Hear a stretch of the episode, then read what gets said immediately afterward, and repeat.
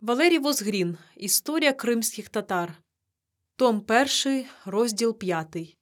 Кримський народ за османів. Підрозділ Державне життя Криму. Данина і поминки.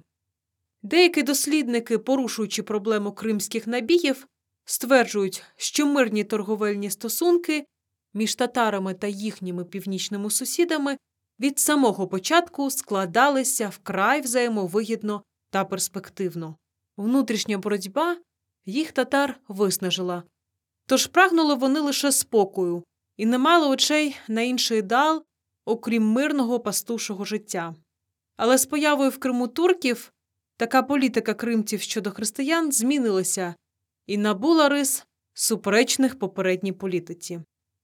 А спричинила це та затятість, яку прищепили татарам турки, скорителі кримського юрту. Це не зовсім правда, хоча факт фактом. Перший похід на землі московитів було здійснено не в дотурецький період, а тільки за урядування сина Менглігірея Мехмеда І. Втім, варто пам'ятати, що цього хана котрий до останку продовжував дружню до Москви політику свого батька, буквально змусили йти походом на північ не османи, а відверто антикримська політика тодішнього Великого князя. З іншого боку, згадавши відомості про те, що хани дуже довго не сприймали великий досвід работоргівлі, яким мали московити, а також кримські гунесті, ми неминуче зробимо висновок, що до цього їх заохочували османи, яким були потрібні невільники обох статей, надто молоді дівчата та хлопці. Якщо воювання з татарами, цими численними, вправними, дисциплінованими воїнами сусіди по змозі намагалися уникнути, то спілці з ними складали велику ціну і в Європі, і в Азії. Найкращим способом гарантувати мир із Кримом, ба навіть його підтримку, з давніх давен вважали подання кримцям щорічних подарунків, як було затверджено в угодах. Вони мали різні назви поминки, вихід, збори, данина тощо. І згідно з термінологією московитів це були різні виплати, хоча й схожі зовні, втім, нині це питання ще цілком не вивчено. Проте їх походження добре відоме. Нагадаємо, що свого часу Династію великих князів Москви на престолі затвердили хани Золотої Орди, які і сплачували данину. Опісля, коли відбувся поділ Золотоординської держави, частина її спадщини законним шляхом перейшла до Кримського юрту, а потім до ханства. Частиною цього спадку була й данина Москви володарям Криму. Пізніше змінився й характер особливості таких виплат через що сам термін у групі випадків було б точніше окреслити як відкуп, який визначав певну суму, котру Кримові відраховували великі московські князі, які в розв'язанні політичних проблем давали перевагу економічному шляху над воєнним конфліктом, або ж не мали змоги стати силою проти воєнної загрози. Скажімо, був такий доволі ранній випадок, який вказував на те, що сама жертва вкрай наполегливо зголошувалася сплатити данину. В роки Московсько-Литовської війни 1500-1503 роки, коли Заволзька орда могла вдарити московитів спину, уряд Івана III дійшов згоди щодо сплати виходу, тобто данини для гарантування безпеки південних кордонів держави.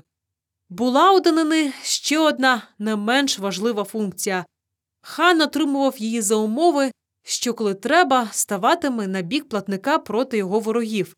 Московити платили ханові за похід на Литву, кримці чесно виконували свої зобов'язання. І нині за тебе день і ніч січемося та допомагаємо, доповідав кримський бей Халіл знаному князеві Василю III. Втім, інколи ця допомога бувала суто демонстративною, щоб здерти поминки, часто за якісь незначні послуги. Ось як Беяпак писав ханському синові Алпаку, який ображався через відсутність данини. Якби ти хоча б місяць короля польського повоював, тоді побачив би, що б тобі Великий князь надіслав. Московська данина, чи краще сказати, відмова сплачувати її всупереч домовленості, використовувалась як своєрідний засіб покарання татар навіть за якісь дрібні непорозуміння. Наприклад, котромусь Байрашу Беєві її не заплатили тому, що той полінувався провести московських послів від кримської столиці до перекопу. Серйозніша сфера використання цього засобу під час процесу перемовин, коли московські посли отримували інструкцію відмовляти в адресованих поминках, подарунках тим членам ханського дивана, які ставатимуть проти московських пропозицій. Були ще й такі виплати, щоправда, незначні, котрі можна було вважати за пряму спадщину панування Золотої Орди над деякими князівствами. Це міські та посошні, соха знаряддя хліборобів. Їх можна було зрахувати не до поминок, а до данини.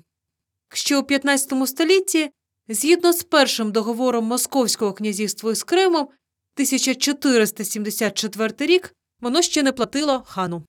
А ось згодом захоплення Москвою дрібних князівств обернуло московського князя в особу відповідальну за збірку і надходження податків на користь Криму.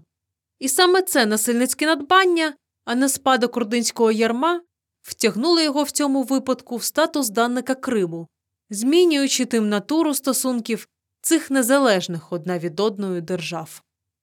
Отже, якщо раніше, ще до захоплення в цьому випадку так званих Одоєвських містечок, Московія нічим не була зобов'язана кримським татарам, то надалі, чим більше земель кримських данників захоплювала Москва, тим нижче вона спускалась щаблями сходів, згідно зі своїм статусом, порівнюючи з ханством.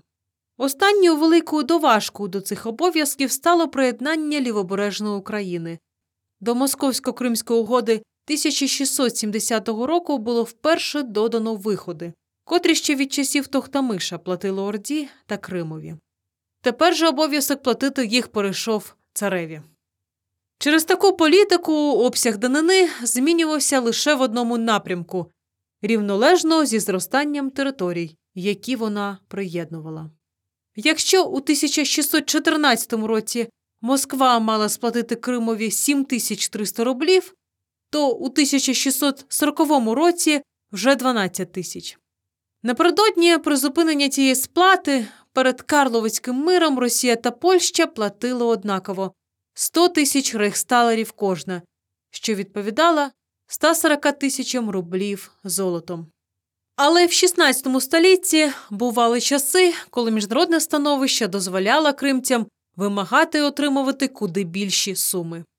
У 1595 році до Москви завітав кримський посланець Маомед Челебі, котрий привіз цареві Федору Івановичу вимогу на сплату 130 тисяч рублів, а ще на звільнення кримських полонених. Суми, вочевидь, були досить немалі, та московські можновладці, одначе навіть в голови не клали відмовлятися платити цей відкуп. Надто велика була небезпека поновлення кримсько-татарських набігів, які саме всередині цього сторіччя почали припинятись. І щорічна сплата 10 тисяч рублів за гарантований спокій в жодному разі не була непомірна. Севгіль Мусаєва кримська татарка, журналіст, головна редакторка Української правди.